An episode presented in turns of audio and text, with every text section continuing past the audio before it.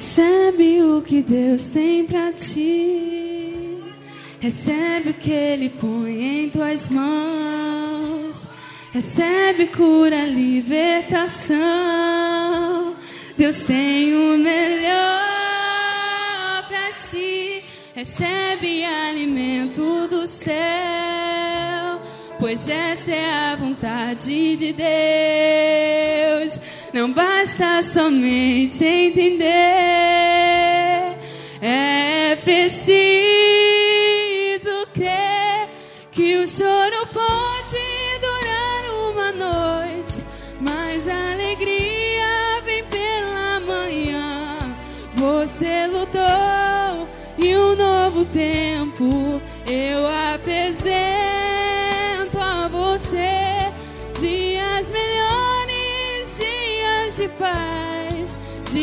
de amor. Eu vou cumprir tudo que um dia em profecia eu revelei para ti que um novo tempo, que um novo tempo eu profetizo hoje na sua vida agora em nome de Jesus novo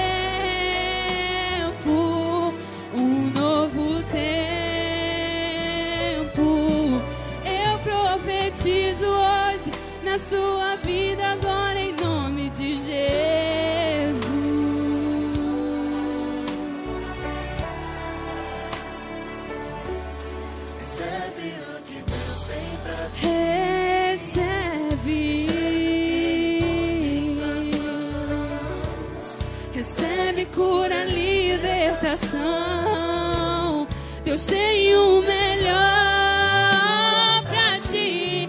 Recebe alimento do céu, pois essa é a vontade de Deus. Não basta somente entender, é preciso crer que o choro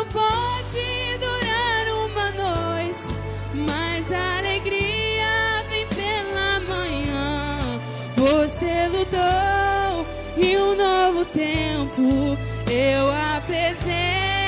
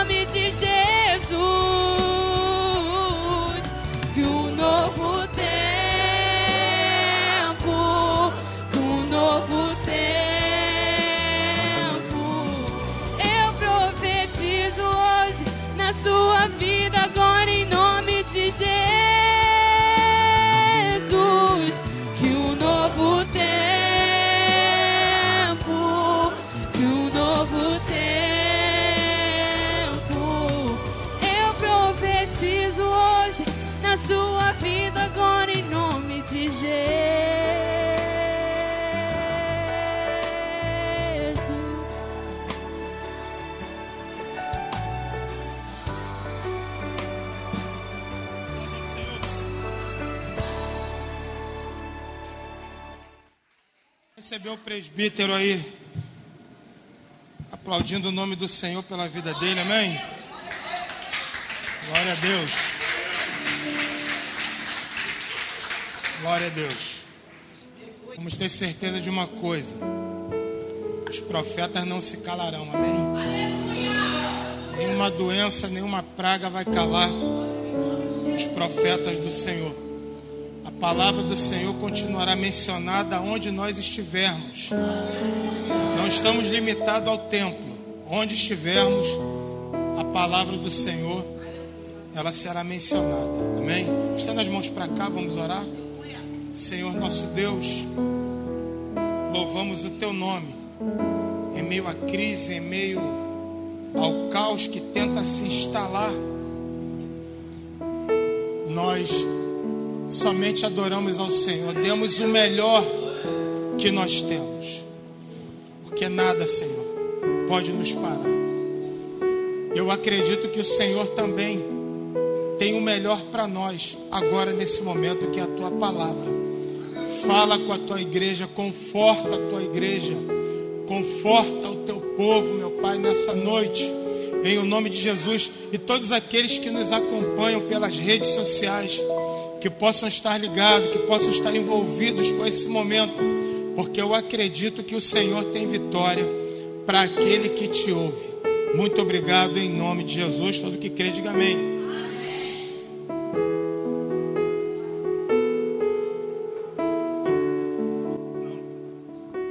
Glória a Deus. Meus irmãos, paz do Senhor. Meus irmãos, a paz do Senhor. Vocês estão alegres? Eu sei que a humanidade ela atravessa um momento de caos, sendo que a gente precisa entender que a gente não pode deixar que o medo ofusque a nossa fé. O mundo está em caos, mas a nossa fé tem que permanecer inabar. Sinto a presença de Deus aqui, irmão, que, que eu não sinto nem com culto cheio. Eu quero compartilhar algumas coisas de Deus aqui. Não vou ser extensivo. Evangelho segundo escreveu Mateus, Evangelho de Cristo, escrito por Mateus, no seu capítulo de número 4. Você me ajuda adorando a Deus aí? Engraçado que, enquanto você encontra aí, engraçado que Paulo, ao escrever a igreja de Éfeso, no capítulo 6, verso 10, quando ele está tratando acerca da armadura de Deus, ele vai encerrar o capítulo 10 com a seguinte expressão: Revestivos de toda a armadura de Deus para que possais suportar aos dias maus. Deus vai fortalecer a sua igreja em meio a esse caos, amém? Capítulo 4 de Mateus, quem achou, diga amém. Quem não achou, diga misericórdia. Todos acharam, vamos, vamos ler o texto. Na minha Bíblia, pela minha tradução, está a tentação de Jesus. Não sei se na sua está a mesma coisa. Então Jesus foi levado pelo Espírito ao deserto para ser tentado pelo diabo. Depois de jejuar 40 dias e 40 noites, teve fome. O tentador aproximou-se dele e disse: Se tu és o filho de Deus, mande que estas pedras se tornem em pães. Jesus respondeu: Está escrito, não só de pão viverá o homem, mas de toda a palavra que sai da boca de Deus. Então o diabo levou a cidade santa e colocou na parte mais alta do templo e disse-lhe: se tu és filho de Deus, joga-te daqui para baixo, pois está escrito: a ele dará ordem aos seus anjos ao seu respeito, e com as mãos dele o segurarão para que você não tropece alguma pedra. Jesus lhe respondeu: também está escrito não põe à prova o Senhor, o seu Deus. Depois o diabo levou a um monte muito alto e mostrou-lhe todos os reinos do mundo e o seu esplendor. E disse-lhe: Tudo isto te darei se te prostares e me adorares. Jesus lhe disse: Retira-se, Satanás, pois está escrito: Adore ao Senhor seu Deus, e só que só a ele preste culto. Então o diabo o deixou, e os anjos vieram e o serviram. Sente aí adorando a Deus. Meus irmãos, eu estou com, esse, com essa palavra ardendo no meu coração tem mais de uma semana, muito antes do pastor comunicar comigo, Deus já tinha ardido essa palavra no meu coração. Eu sei que a igreja conhece esse texto escrito por Mateus, né, por antes chamado Levi, depois da convenção que Jesus se encontra com ele na alfândega e ele deixa de ser cobrador de imposto para ser servo, discípulo. Ele vai escrever sobre a tentação de Jesus, texto que toda a igreja conhece de cós salteado, só que esse texto tem coisas ricas de Deus que eu quero compartilhar com você nessa noite. Esse texto ele vai muito além do capítulo 4. Esse texto está muito ligado também ao capítulo de número 3. No capítulo de número 3, João Batista aparece pregando no deserto da Judéia. Todos nós sabemos que a missão de João Batista era preparar o caminho para o nosso Salvador Jesus Cristo. Ele é o precursor do Messias. Ele é aquele que abre o caminho, é aquele que abre porta. E o João Batista ele está pregando no deserto da Judéia e o tema central da sua mensagem é: arrependei-vos, porque é chegado o reino dos céus. O texto é claro em dizer que João Batista ele não só prega no deserto, ao contrário, ele vive no deserto. Lucas vai tratar disso de uma forma tão clara que Lucas vai dizer no seu capítulo quando ele trata sobre João Batista dizendo que ele vivia no deserto. O deserto era a sua habitação, o deserto era a sua morada. Então, todos os dias, João Batista pregava a mesma mensagem. E qual era a mensagem?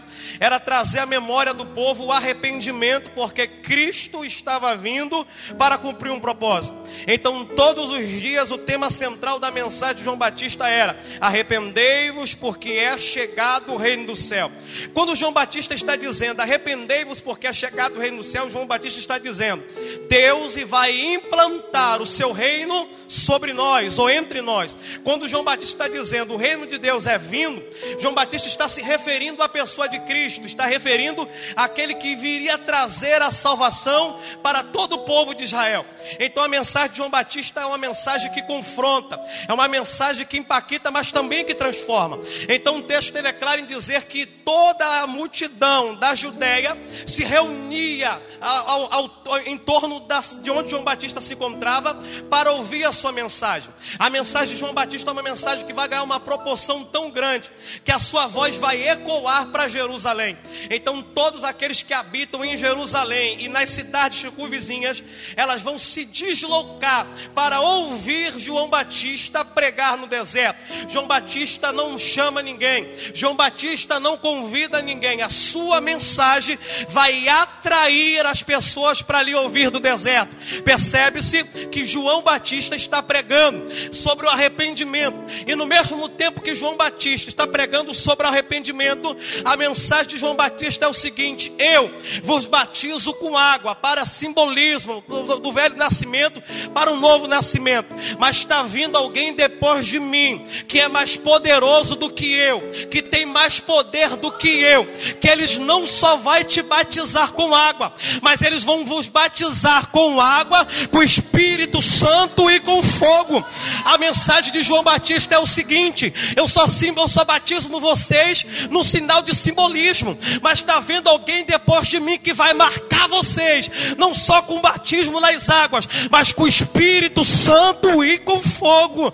A mensagem de João Batista era essa: eu só estou aqui para pregar o caminho de quem está vindo após mim, mas quem vem após mim vai marcar vocês de uma forma aonde o Espírito Santo vai marcar e viver dentro da vida de vocês. Essa era a mensagem de João Batista. Então João Batista está pregando no deserto da Judéia. Os fariseus escutam a notícia e também quer ouvir João Batista. Aí João Batista vai mudar o discurso e vai, vai começar a pregar: arrependei-vos, raça de víbora.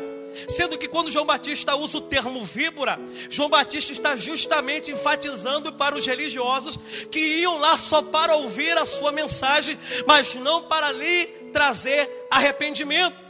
Então, ao mesmo tempo que João Batista está pregando, vai acontecer de Jesus aparecer vindo em direção dele. Quando João Batista percebe que Jesus está vindo em sua direção, João Batista vai em direção dele e vai dizer assim: Eu que preciso ser batizado por você, eu que preciso ser batizado pelo Senhor. Aí Jesus vai olhar para João Batista e vai dizer: Eu preciso ser batizado para que se cumpra aquilo que está escrito. Percebe-se que quando João Batista resiste, Jesus diz: Eu preciso ser batizado, porque eu preciso cumprir um propósito, eu preciso cumprir um, uma, uma, uma direção mal. Então João Batista vai batizar a Jesus no deserto da Judéia. Quando João Batista está batizando Jesus, que ele desce as águas do Jordão, o texto diz que o céu se abre, uma pomba, uma, um, um Espírito Santo em forma de pomba desce, e uma voz do céu diz: Esse é o meu filho amado em quem minha alma se compraz. Ali Deus está confirmando o ministério de Cristo como Salvador da sua igreja e do povo judeu. Quando João Batista está batizando que o céu se abre, Jesus ele sente a confirmação do céu no seu ministério. Ao mesmo tempo que tem a confirmação do céu sobre o ministério, agora é hora de Jesus ser colocado em prova, porque Deus, quando nos reveste da sua presença, da sua graça, pode ter certeza que não é para nós ficarmos parados, é porque ele está, ele está nos preparando para coisas que irão acontecer na nossa vida, porque Deus nos ama de uma forma tão grande que Ele primeiro nos aviva, nos renova, nos traz a Sua graça para nos preparar para viver momentos difíceis na nossa vida. Então Jesus ele é conduzido pelo Espírito Santo para ser tentado no deserto. Por que, que Jesus é conduzido pelo Espírito Santo para ser tentado no deserto? Porque Jesus veio um propósito. Qual era o propósito? De provar que nessa matéria é possível vencer o pecado, para provar que nessa matéria matéria é possível vencer as tentações, para provar que nessa matéria é possível vencer as propostas, para provar que nessa matéria é, é consigo, nós conseguimos nos manter fiel. Então Jesus ele precisa ser provado como homem, para deixar uma lição para nós, que mesmo nesse corpo mortal, nesse corpo pecaminoso, nós temos a capacidade de em Deus vencer qualquer tipo de proposta do diabo para nossa vida. Então Jesus precisava ser posto à prova. Porque se ele fosse 100% Deus, o seu sacrifício não teria tanto valor. É mais simples, ele é Deus, não sentiu nada, então o sacrifício não foi válido. Então ele precisa passar pela aprovação do deserto. Então, quando eu acho interessante que quando Osés escreve no seu capítulo 2, versículo 14, lá tem um verso muito lindo que diz assim: Eu atrairei para o deserto e falarei ao seu coração. Jesus é traído para o deserto, para quê? Para ser provado. Eu aprendo aqui a seguinte lição: deserto não mata ni ninguém. Deserto ele serve para um aprendizado. Então Jesus precisava ser posto à prova. Jesus precisava ser provado ao limite. E durante 40 dias e 40 noites, ele vai jejuar no deserto. Só Ele, o Espírito que lhe conduziu e o Deus Pai. Sendo que passados 40 dias e 40 noites, se você olhar na sua Bíblia, o texto declara em dizer que Jesus teve fome. Ao mesmo tempo que Jesus teve fome, quem se apresenta? O diabo. Olha para cá. Por que, que o diabo não apareceu no primeiro dia? Por que, que o diabo não apareceu no segundo dia? Por que, que o diabo, pastor, não apareceu no décimo dia? Por que, que o diabo não apareceu no vigésimo dia? Por que, que o diabo não apareceu no trigésimo dia? Ele apareceu justamente no maior momento de fragilidade humana que Jesus estava vivenciando. Nós precisamos entender que o diabo sempre vai se apresentar para nós no nosso maior momento de fraqueza. No momento que você mais estiver debilitado, precisando de alguma coisa, ele vai se apresentar para tentar tirar você do propósito que você está vivenciando. Olha para cá. Jesus estava no seu momento de fragilidade. Já viu aquele momento de fragilidade que a gente está passando o pior momento da nossa vida. Aí o diabo cria situações que você olha assim e diz assim: caramba, era aquilo que eu precisava. Mas você olha para aquilo e diz assim: eu não posso abraçar isso, porque o propósito fala mais alto do que a minha necessidade. Olha para cá, o diabo se apresenta na maior fragilidade de Jesus. Jesus está com fome, porque quem prega que Jesus aqui não, não é só homem, está mentindo aqui é Jesus, o Jesus homem, sendo provado. E quando ele está na sua maior fraqueza, o diabo diz assim: Tu não é filho de Deus, tu não é filho do Criador. É simples, é só tu transformar essas pedras. Só que Lucas fala pedra, fala de uma única pedra. Lucas fala assim: pega essa pedra e transforma em pão. Aí Jesus olha para a sua fragilidade humana e olha para o diabo com a sua proposta, porque o diabo nunca vai fazer proposta pequena para você. O diabo ele nunca vai oferecer para você aquilo que é pequeno. A proposta dele é sempre uma proposta tentadora, missionária. É sempre uma proposta tentadora. Ele vai dizer assim: Mas tu não é filho de Deus, porque tu não transforma essa pedra em pão? Jesus respira lá do fundo ele olha para o diabo e diz assim: Não só de pão viverá o homem, mas de toda palavra que sai da boca de Deus. Sabe o que Jesus estava dizendo? Eu até quero comer um pão, eu até quero matar a minha fome, mas aquilo que sai da boca de Deus é mais poderoso do que as minhas necessidades.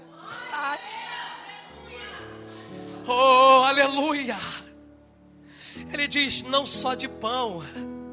É como se ele estava dizendo: diabo, eu até estou com fome. Eu até tenho minhas necessidades. Mas a palavra de Deus, ela supre todas as minhas necessidades. Entenda bem, no teu momento de crise, você precisa entender que a palavra de Deus é quem vai te dar uma iluminação para você sair da tua atual situação que você está vivendo. O salmista Davi escreveu o Salmo 119, versículo 9, ele diz: Como purifica o jovem o mancebo o seu caminho, e ele mesmo responde, observando conforme a tua palavra. O mesmo salmista vai dizer no Salmo 119, verso 11: ele vai dizer: Guardei a tua palavra no meu coração, para eu não pecar contra ti. Quem tem a palavra de Deus vive a tentação. Quem tem a palavra de Deus diz não ao diabo. Quem tem a palavra de Deus tem fortalecimento para sua alma. Oh! A palavra liberta, a palavra transforma, a palavra regenera, a palavra santifica, a palavra levanta, a palavra cura, a palavra batiza, a palavra abre porta, a palavra levanta morto, a palavra espelha a doença, a palavra traz revestimento do céu. Olha para cá, diabo, eu até estou com fome, mas eu prefiro está fundamentado na palavra de Deus. Ah, o salmista também diz no Salmo 119: Ele diz: Lâmpada para os meus pés, a tua palavra é luz para o meu caminho.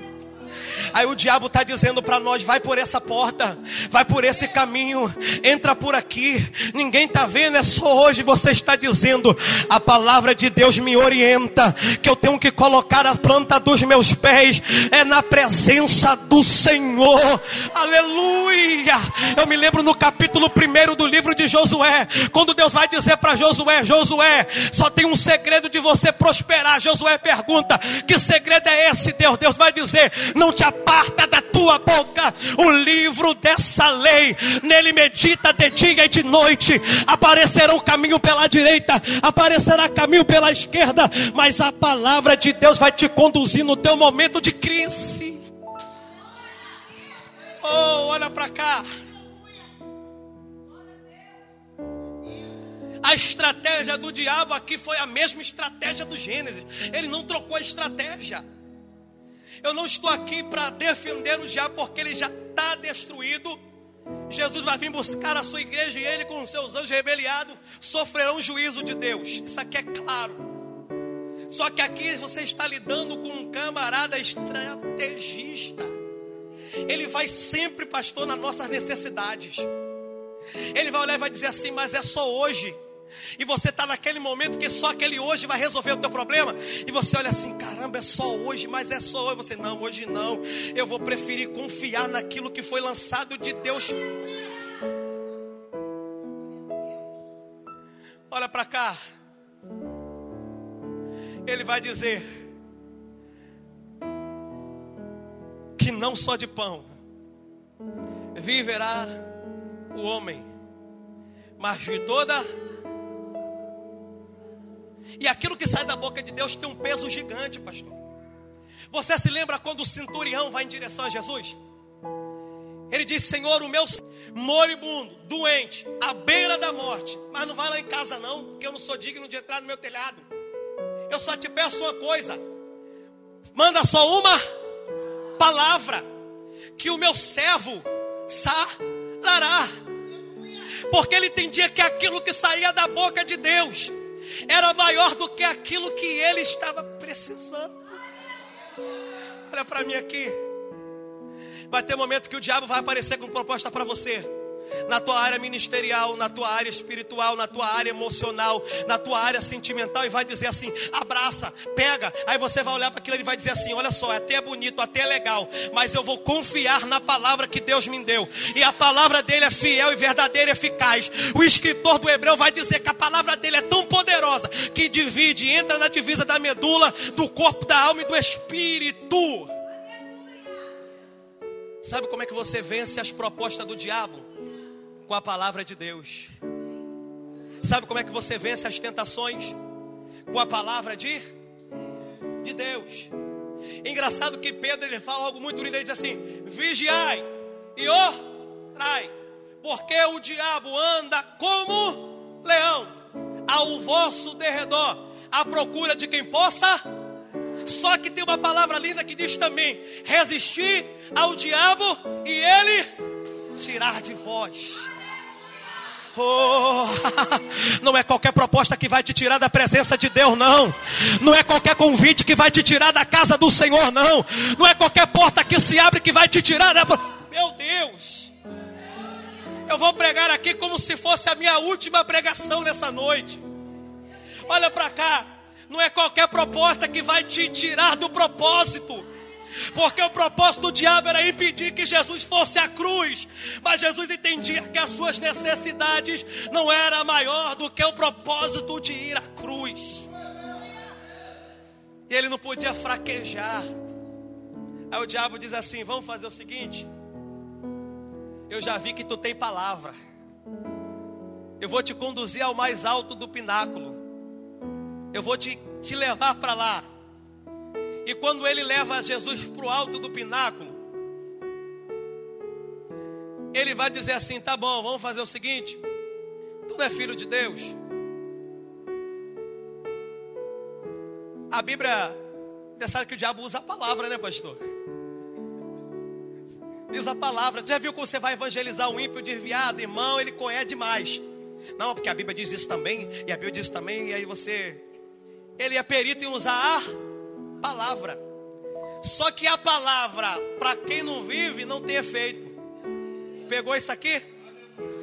Ele falou a palavra, mas Jesus vivia e ele era a própria palavra. Olha para cá. Pode ficar tranquilo que eu não vou mandar você apertar a mão do teu irmão. Segura isso aí. Olha para cá. Ele diz assim: Tu não é filho de Deus. Ele usa a palavra ele vai lá para o Salmo 91. Ele vai para o 91. Ele, ó, está escrito que aos anjos te dará ordem ao teu respeito. Aí Jesus, inteligentíssimo, porque Jesus era inteligentíssimo, ele vai dizer assim: Olha, tu citou a palavra, mas eu vou te dar uma, uma resposta também com a palavra. Também está escrito: não tentarás o Senhor teu Deus. Jesus passou por três tipos de tentação. Nesse contexto, Jesus passou por três tipos de tentações. Quais são as três, pastor? Concupiscência dos olhos, concupiscência da carne e soberba da vida. O diabo falou: já que eu não pego ele, eu vou deixar ele soberbo. Tu não é filho de Deus? E Jesus, ele achando que Jesus ia bater no peito e dizer assim: sou mesmo, nasci em Nazaré, mas eu sou lá do céu.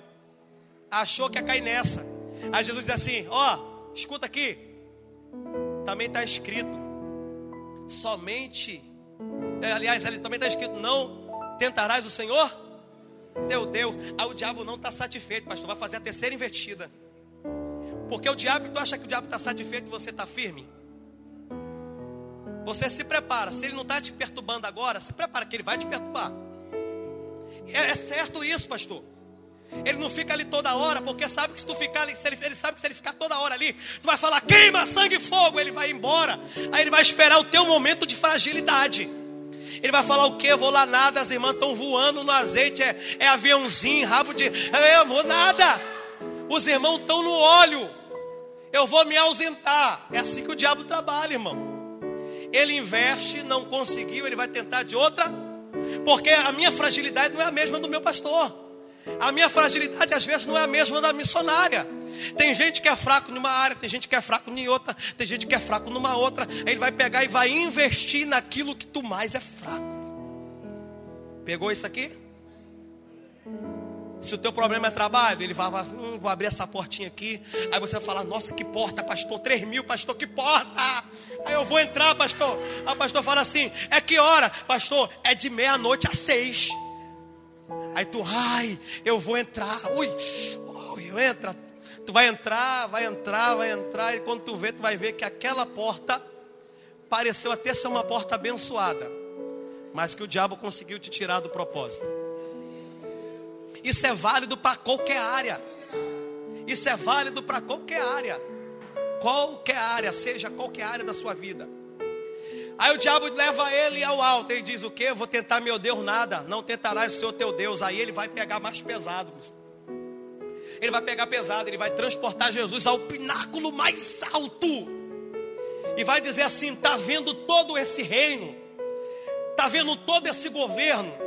É como se Jesus estivesse aqui, um telão passando. Quero conjecturar, pelo amor de Deus. O telão passando aqui, Jesus vendo todos o reino, tudo, tudo, tudo, tudo na sua frente. Ele dizendo assim: ó, é simples. Quer isso tudo? É só se prostrar e me adorar. Jesus enche o seu pulmão mais uma vez de ar e vai dizer somente ao Senhor, meu Deus, não. Ele não fala missionária. Ele fala assim, ó, somente ao Senhor teu Deus. Sabe o que ele está dizendo? Ele também é o teu Deus. ele não, ai, pega isso aqui, pega isso aqui. Isso aqui está falando de domínio. Ele domina e manda sobre tudo e todos. Como é que Jesus vai se prostrar pelo reino que já pertence ao seu Pai?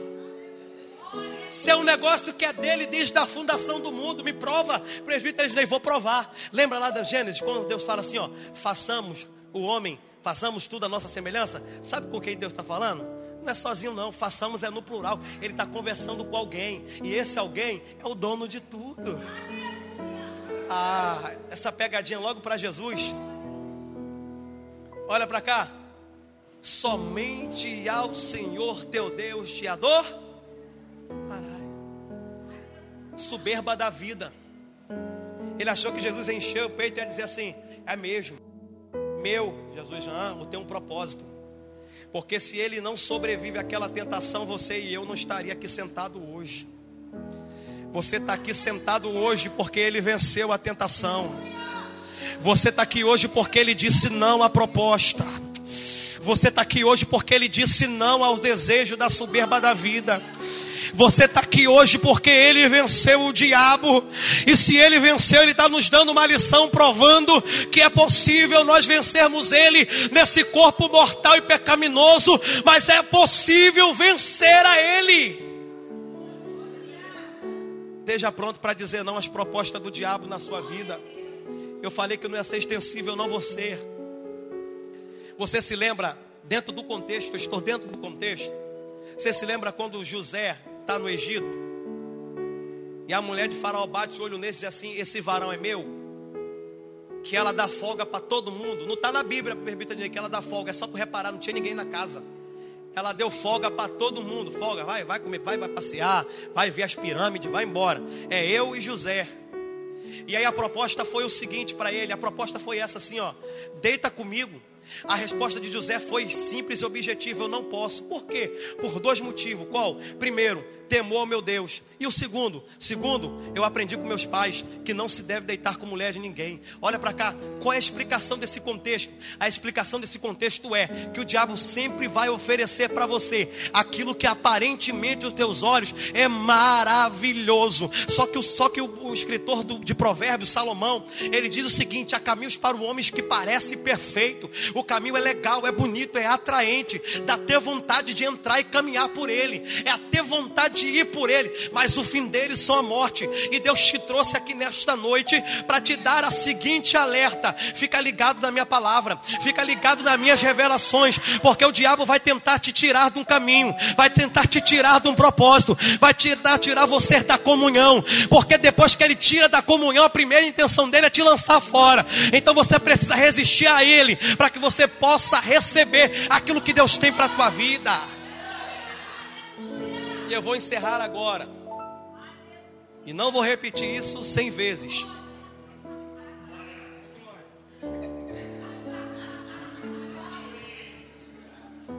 Você conseguiu entender isso aqui? Eu, eu, eu, eu tinha tudo para escolher um texto que falasse sobre confiança e fé, né? Estamos vivendo uma crise. Só que o mais importante de salvar o corpo é salvar a alma. Por mais que uma doença tire a sua vida, ela pode tirar a sua vida, mas não pode te tirar de entrar pelos portais da Nova Jerusalém. É isso que nós precisamos confiar. Então, eu preciso entender que eu não estou lidando com qualquer inimigo. Não é qualquer inimigo. É alguém que já derrubou pessoas que você vai falar: Uau! Ele sempre vai usar aquilo que você precisa. Ele usou o seguinte para Sansão, você lembra? Sansão desce a Tinar. Tinar quer dizer lugar de falecimento espiritual. Ele desce lá. Aí o diabo pega ele aonde? Na ó, concupiscência dos olhos. Ele vê uma mulher linda, ó. Ele diz assim: "É minha". Só que não tinha mulher bonita lá em, na terra dele? Claro que tinha. Só que aquilo que atrai os nossos olhos pode acabar nos levando para caminhos que não vai nos produzir vida.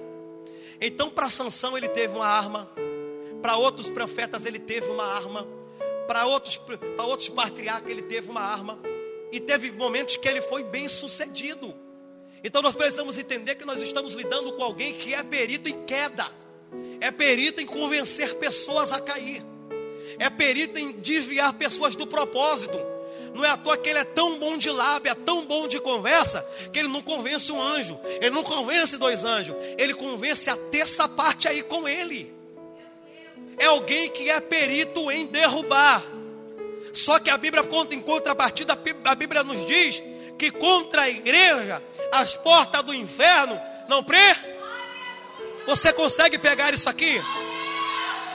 E eu vou encerrar lançando a seguinte palavra para a tua vida: por mais que coisas ruins venham a acontecer, mantenha o teu posicionamento, porque Deus vai ser fiel para zelar com a sua palavra. A tua fidelidade vai gerar escape de Deus na tua aprovação. Ai, Calachúria, a tua fidelidade vai gerar escape para o teu momento de crise. A tua fidelidade vai gerar escape para o momento da aprovação. Tiago diz uma coisa muito linda: que nós somos provados, mas ao mesmo tempo que somos provados, Deus é fiel para nos dar o escape. Você pode aplaudir a Deus por essa palavra? E aqui eu encerro em nome de Jesus.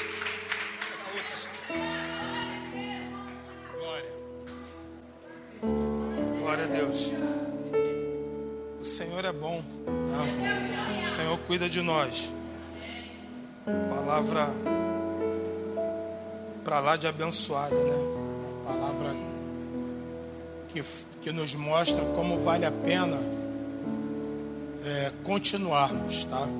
Eu quero nesse momento convidar a igreja a se colocar de pé. Nós vamos orar e eu também quero orar é, com você que está aí assistindo a nossa live, acompanhando nosso culto. Talvez você esteja em casa, esteja aí com muitas preocupações, né? focado somente nas notícias ruins porque isso também é próprio do ser humano, aquela inclinação para as coisas ruins, até por causa da nossa natureza, né? A natureza adâmica fala mais alto e faz com que a gente fique focado naquilo que é ruim. Mas eu quero orar Amém. e continuar dizendo que o Senhor está no controle Aleluia. das nossas vidas. Amém? A missionária conduz essa oração, por Amém. favor. Glória a Deus. Senhor, em nome de Jesus, Pai, eu quero te agradecer por essa palavra, pelos louvores que foram entoados nesse altar. Obrigado, Senhor, que o Senhor tem nos dado força para continuar aqui intercedendo, aqui profetizando, aqui, Senhor, mencionando a tua palavra. Em nome de Jesus, aqueles, Senhor, que estão, Senhor, em suas casas, porque necessitam estar, porque foi dada uma ordem Senhor, alcança a vida de cada um. Guarda, livra de todo mal. Senhor, eu te peço, tira o pânico do coração dessas pessoas. Que tem pessoas com medo até de olhar na janela da sua casa. Mas em nome de Jesus, eu creio, meu Senhor. Eu creio que nesse momento elas também estão com a mão no coração nesse momento. Tira, meu Senhor tira, to, tira toda a falácia, tira tudo aquilo, meu Senhor, que o povo aproveita o momento.